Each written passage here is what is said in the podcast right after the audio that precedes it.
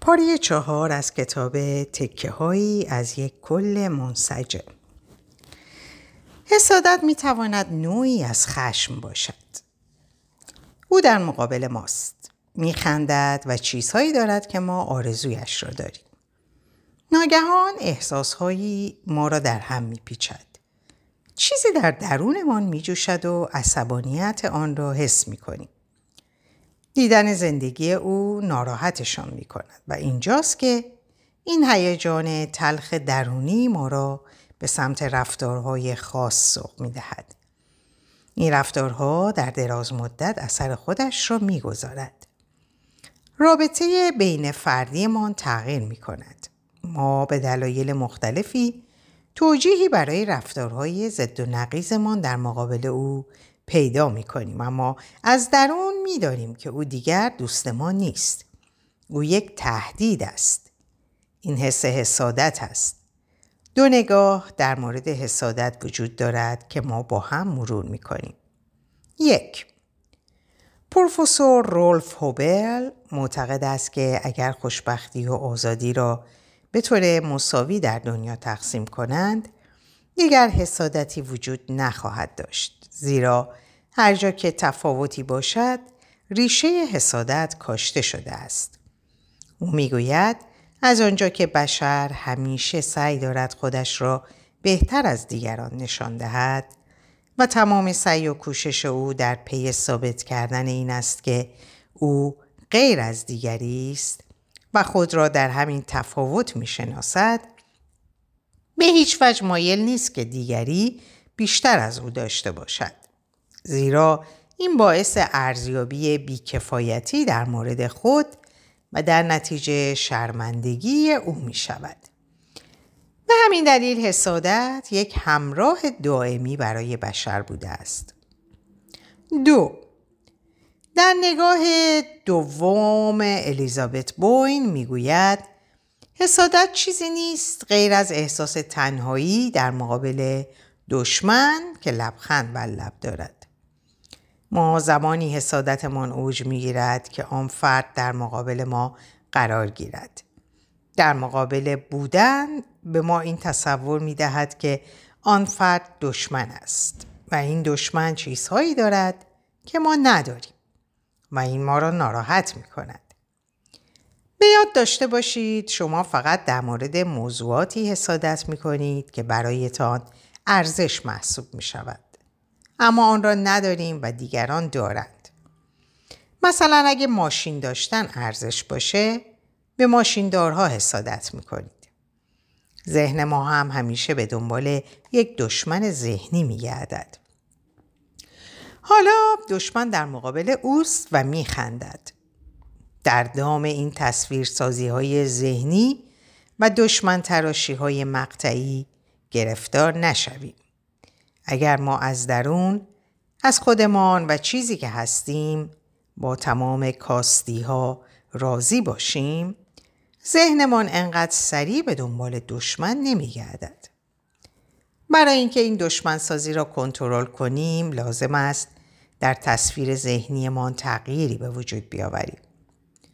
آدم مقابل را برداریم و در کنارمان قرار دهیم درست شانه به شانه شویم. وقتی کسی در کنار ما باشد ذهن او را, ذهن او را دوست می شناسد. حواسمان به دشمنهایمان باشد. احتمالا آنها زمانی دوستانمان بودند. دقت کنید هر از گاهی موقعیت دشمن ذهنیمان را تغییر دهیم و آنها را در کنار خود قرار دهیم. ترس هایی که همسن خودمان نیستند. گاهی ترس هایی داریم که همسن خودمان نیستند. انگار کسی در درون ماست که همسن ما نیست. انگار بخشی از ما کوچکتر از خود ماست و دنیا را از دید یک کودک به ما نشان می دهد. و احتمالا آن کودک باید بسیار ترسیده باشد که اینگونه ترس را به ما القا می کند.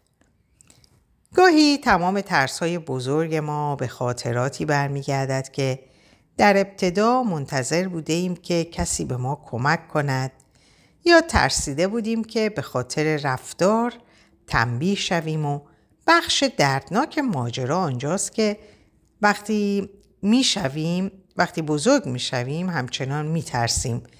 میترسیم برای هر کاری تنبیه شویم.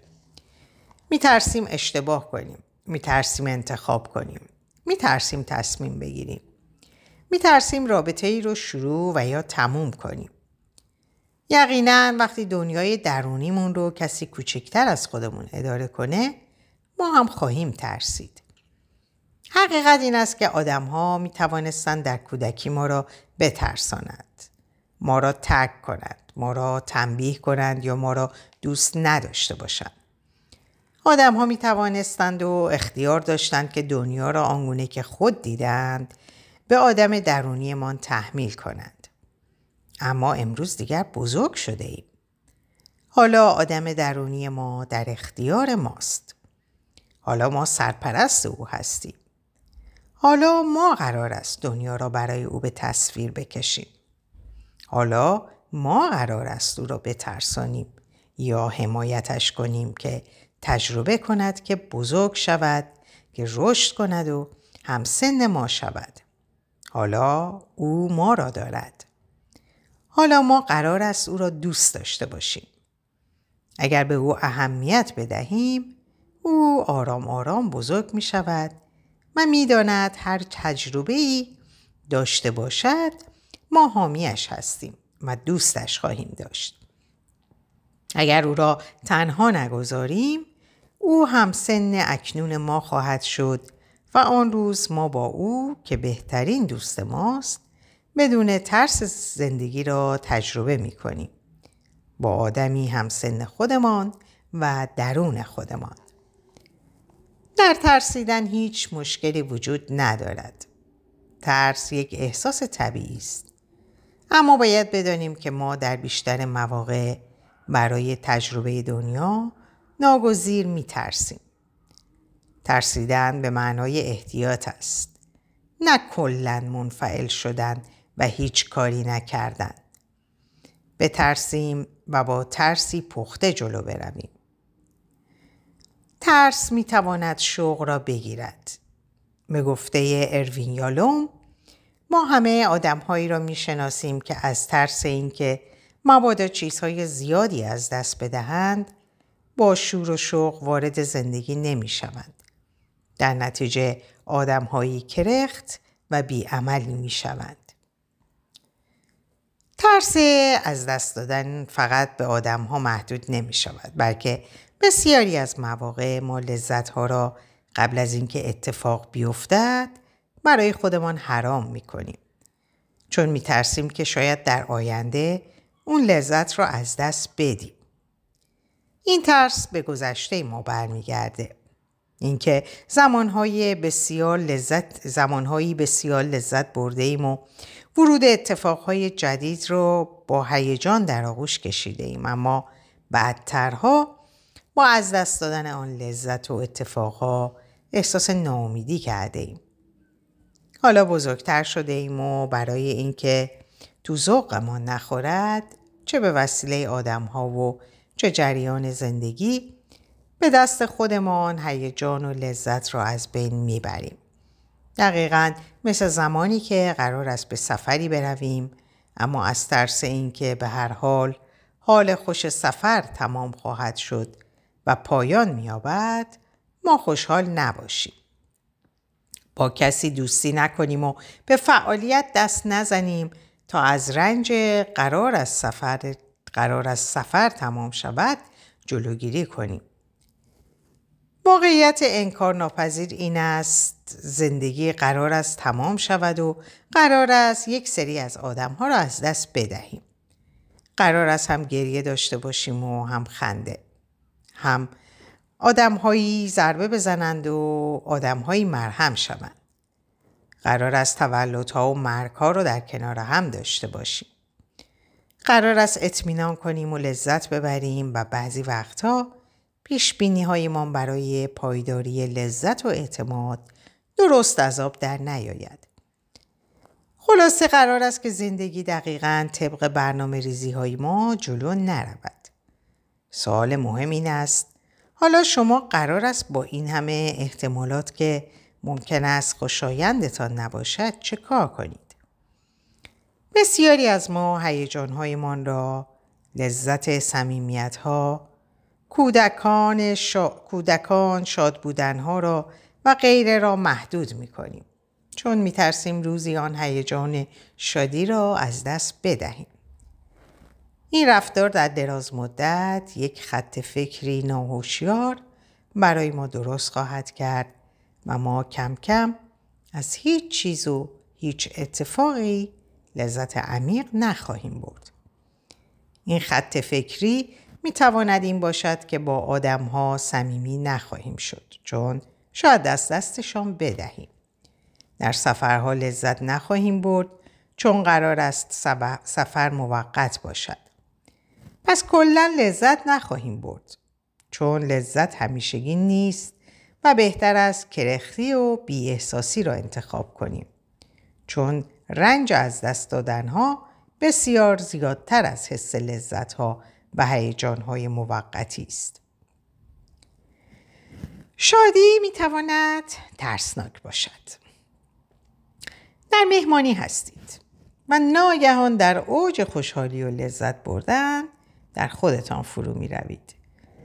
غمی حس می کنید و می خواهید از جمع جدا شوید. با دوستتان بیرون هستید و او دارد از برنامه ها و اتفاق ها می گوید. می خندد و خوشحال است. ناگهان احساس ناراحتی می کند و دوست دارید سریعتر از او جدا شوید و به خانه بروید. خبر خوبی به شما می رسد و بعد از چند دقیقه خوشحالی ناگهان احساس نگرانی می کنید. با دوستتان رابطه صمیمی خوشحال کننده ای دارید و ناگهان روزی نگران می شوید و دوست دارید با بهانه ای رابطه را تمام کنید. بیشتر مواقع فرار از صمیمیت زیاد و فرار از خوشحالی درونی واقعی به یک ترس به ظاهر باور نکردنی برمیگردد. ترس از خوشحالی و احساس لذت درونی. شاد بودن در بعضی آدم ها احساس استراب و گناه به وجود می آورد. یعنی درست زمانی که فرد حس می کند لذت هایی در رابطه، در زندگی، در موقعیت ها و موفقیت هایش بیشتر می شود، احساس غم می کند. این احساس غم در واقع یک رفتار دفاعی است به بیان ساده تر در واقع آن کسانی را که همراه با لذت و شادی در فرد بیدار می شوند می پوشانند. ترس های بعد هر خنده گریه است. اگر خیلی خوشحال باشم آدم ها به من حسادت می کنند و ترک می کنند. اگر لذت ببرم زن یا مرد خوبی نیستم چون در قیاس با پدر و مادر ناراحتم بیشتر احساس خوشحالی و خوشبختی می کنم. آدم ها در غم ها بیشتر به هم نزدیک میشن. آدم خوشحال بیشتر تنهایی رو حس می‌کنه. پس خیلی خوشحال نباشم. شادی و لذت زیاد می‌تونه منو مغرور کنه و از این دست حرفا. در نهایت حس کردن رضایت و لذت درونی و شاد بودن ممکنه آدمایی رو که در اطراف ما هستن ناراحت کنه چون اونها شاد نیستن. پیشرفت و احساس شادی همراه با اون قطعا می‌تونه حسادت بعضی افراد رو بیدار کنه. اما مطمئن باشید رابطه صمیمانه و عمیق هیچ وقت با خوشحالتر شدن و موفقتر شدن شما تموم نمیشه. شما ترس خودتون رو از شادتر و راحتتر زندگی کردن کنار بذارید. آدم ها خودشون آروم آروم یا از دنیای شما فاصله می‌گیرن یا به شما نزدیکتر میشن. لذت ببرید از هر اونچه هستید از ناکامل بودنتون از خوشحالی های درونیتون که در عین حال ناپایداری هم هستش. نگران از دست دادن شادیا و آدما نباشید. نگران کنترل کردن جریان های بیرون از خودتون نباشید. به جریان های شادی و لذت درونیتون بچسبید و در نهایت جواب سوال زیر در بسیاری از آدم ها مثبته. آیا شادی و لذت بردن از زندگی استراب آوره؟ راه های فرار از درد با انتخاب دردی دیگه با انتخاب دردی دیگه درد قبلی موقتا فراموش میشه فقط موقتا اما به نظر می‌رسه گاهی این آسون ترین راهیه که به ذهن ما می‌رسه. رابطه ای که تموم شده هنوز سوگواری تموم نشده و دردش باقی است که رابطه دیگه ای رو شروع می‌کنیم. هنوز درد رو حسی و مرهم حس و مرهمی موقت رو انتخاب می‌کنیم که فراموش کنیم. این فراموشی زمان زیادی طول نمی‌کشه و خودش در آینده به درد دیگه ای تبدیل میشه. راه حل رهایی از درد تجربه در درون بدن عمیق و بدون واسط است. اگه غم اگه خشم اگه گناه اگه عشق هر چی که هست حسش کنیم و از اون فرار نکنیم. روزی از تمام دردهایی که در بدنمون گیر کردن خسته میشیم. از این پرونده های حل نشدنی ناتموم در قلبمون. و اون روز احتمالا فرار نخواهیم کرد.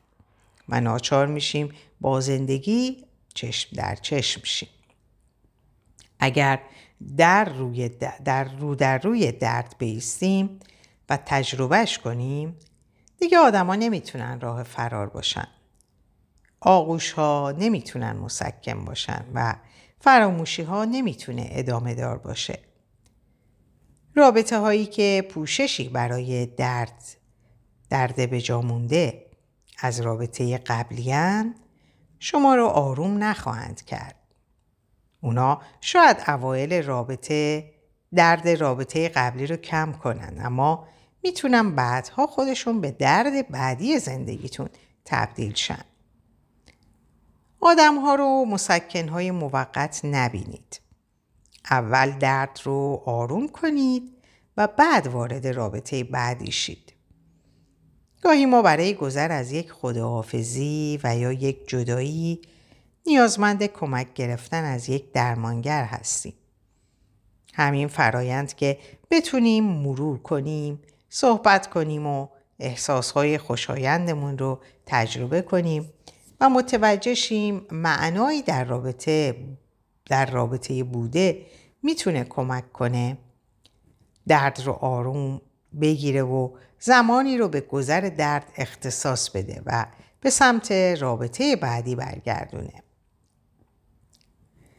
فرار از درد با انکار و سرزنش در خاطرات تلخ ما آدم هایی که از دستشون دادیم در تجربیات بعد ترد شدنمون در تمام لحظات سختی که داشتیم واقعیتی وجود داره که درد نام داره و روبرو شدن با این واقعیت جهان ما رو تغییر خواهد داد.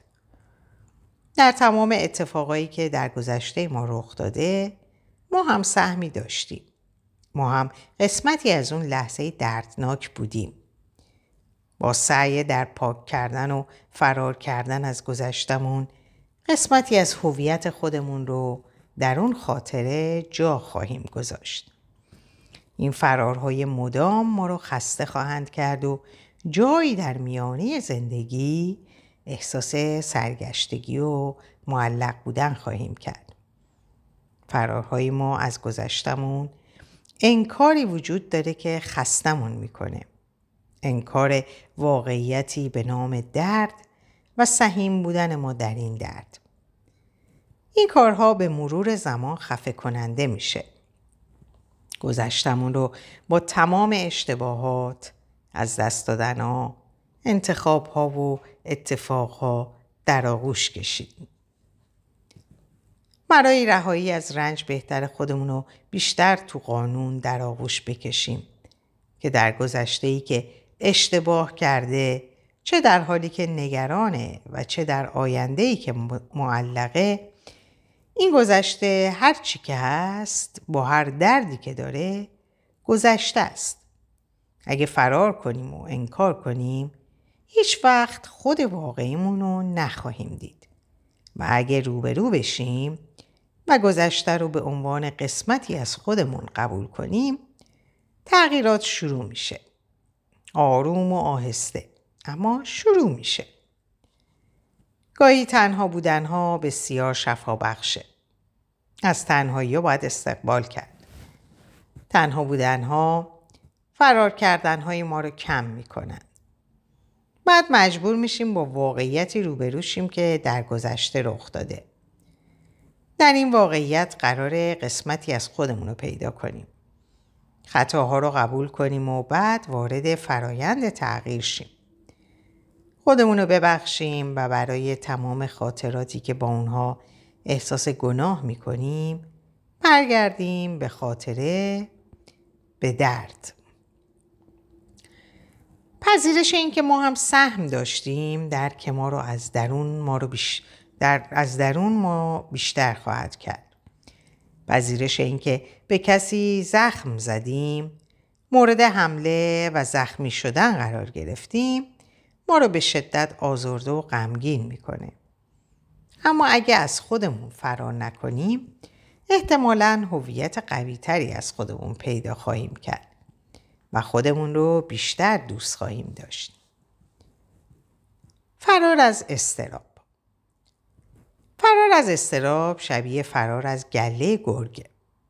گرگهایی که گرسنه هستن و منتظر تومن. هر چقدر بیشتر بدوید اونا سریعتر به دنبال شما میان. منتظر میشن تا خسته شید و بعد از ترستون تغذیه می‌کنن. فرار از استراب چیزی را حل نمی‌کنه. باید جایی با گرگها روبرو شد. باید دل به ترس ها سپرد. گاهی استراب ها ما را از درونمون دور می‌کنن. از چی میترسید؟ چرا منصرف شدید؟ چه فکری گرگ شما را تحریک می‌کنه؟ زیر تموم استراب ها احساس پنهان شده که به جای پیدا کردن اون از دستش فرار می‌کنید تا با گرگ مواجه نشید. ترس در اوج خود قطع میشه و گرگ ها محو میشن. پس با گرگ ها مواجه شید. شبیه بازی کامپیوتری روبرو که میشید تصویر اونها به توهم پودر شده توهم پودر شده تبدیل میشه و زمانی که گرگ ها محو میشن احساسی که پنهان شده بود دیده میشه. اون لحظه متوجه میشید اگه ترس ها رو تجربه کنید احتمالا گرگای ذهنی کمتر و کمتر میشن و با محو شدن هر گرگ قویتر وارد فرایند روبرو شدن با گرگای بعدی میشید. از گرگا نترسید. اونا پیام های ناهوشیار ذهن شما هستند. به سمتشون برید و ترس رو در آغوش بگیرید. قبل از تجربه هر درد و احساس ما مضطرب میشیم و برای اینکه بتونیم احساس رو حس کنیم باید بتونیم از استراب عبور کنیم و برای عبور از استراب احتیاج داریم به بدنمون توجه کنیم و اجازه بدیم استراب در اون دیده شه. در استراب استراب سطح یک و دو بدن می‌تونه استراب رو ببینه و تحمل کنه و بعد از توجه به اون استراب کنار میره. اما در استراب سطح سه بدن تحمل تحمل حجم استراب رو نداره و بهتر کمی از موضوعی که فرد رو مسترب می‌کنه دور شیم و دوباره در فرصت دیگه که بدن آرومتره نزدیکتر شیم. نکته البته به یاد داشته باشید که ارزیابی استراب و بالاتر رفتن ظرفیت ایگو به کمک درمانگر در طی جلسات درمانی با متمرکز شدن بر روی موضوعی که فرد رو آشفته می‌کنه صورت می‌گیره. فرار از درد با رویا پردازی نمی‌توانم کنترلش کنم. فکرها پشت سر هم میآیند. مثلا وسط کاری هستم و بعد می‌بینم دو ساعت است که غرق شدم وسط رویاها. به خودم میام و می‌بینم من هنوز همون آدمم. قرار رابطم تموم شه. اما من در ذهنم با کسی که دوستش داشتم ازدواج کردم. دو تا بچه هم دارم. نمی‌تونم جلو رویاهامو بگیرم. میگم وقتی تو در رویا هستی دردهات کم میشه. درد این که احتمالا قرار تنهاشی و رابطه به ازدواج نرسه یا در رویا محو میشه. فقط دوباره درد رو حس می‌کنی که وسط رویا از خواب شیرین بیدار شی. میگی آره چه کار کنم؟ خب میگم یا می‌تونم به رویا پردازی ها ادامه بدم و درد رو فراموش کنم و یا واقعیت رو ببینم و با زندگی و شگفتی ها همراه شم. میگه دست من نیست این رویاها که میان. دیگه من نمی‌تونم اونا رو کنترل کنم. میگم معلومه که دست خودته. از ذهن تو میان. اما انقدر اونا رو تکرار کرده که کردی که حواست نیست داری این کارو می‌کنی. ناگهان به خودت میای و می‌بینی غرق در رویا هستی. خودت این رویا را هر روز تکرار می‌کنی. تا واقعیت رو نبینی احتمالا فکر می‌کنی دردی که از رویا پردازی های مکرر می‌کشی از دردی که قراره از قبول واقعیت بکشی کمتره. حالا تصمیم بگیریم یا درد رویاهایی که فقط در ذهن تو جان دارند و در خارج از ذهن تو فقط توهم هستند ببینی و یا درد واقعی رو ببینی که مدتها می‌خواستی از اون فرار کنی ولی هر روز چشماتو به روی اون باز می‌کنی و میگی واقعیت اینه که قرار دوباره تنها شد. میگم تنها شدن دردناکه اما شاید در این تنهایی رویاهایی هست که در ذهن تو پروبال گرفتند اما در واقعیت شکست خوردن باید هر از گاهی رویاها رو بازنگری کنیم آیا رویاهایشان شما رو رویاهایتان شما رو از رو در رو شدن با واقعیت دور می کنند؟ آیا رویاها دوباره شما رو به شکست غمگینی نزدیک کردند؟ رویاها واقعیت رو تعریف می کنند. به رویاهاشون اجازه به رویاهاتون اجازه می‌دید که شما را از دیدن درد واقعیت زندگیتون دور کنند. اگه در واقعیت با درد روبرو شید یه بار برای همیشه درد رو تجربه می‌کنید و بعد با جریان زندگی همراه میشید.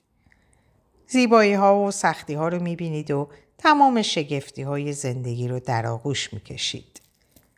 درد دیگه مثل خوره تکرار نمیشه و شما اونو به عنوان جزئیت واقعیت قبول خواهید کرد. اما در رویاها شما زجر می‌کشید. چون درد رو نمی‌بینید که بتونید اونو تجربه کنید و اونو از بدنتون بیرون بندازید. و حتی نمی‌دونید دردتون کجاست که دارید با اون رو رویا می‌سازید. در واقع در دو جهت در نوسان هستید. رویایی که قرار نیست به واقعیت تبدیل شه و این خود خطرناکه و واقعیتی که گهگاه آزاردهنده است اما نمی‌دونید دردش از چیست. به رویاهامون عمیق نگاه کنیم. وقتی یک وقتی یه بازبینی دوباره دوباره است که ما رو در واقعیت یک بار سوگواری می‌کنیم و اونو تجربه می‌کنیم. اما در رویا مدام ناکام و اسیر درد میشیم. در اینجا به پایان این پاره می‌رسم. براتون آرزوی سلامتی. ساعت و اوقات خوش و خبرهای خوش دارم. خدا نگهدارتون باشه.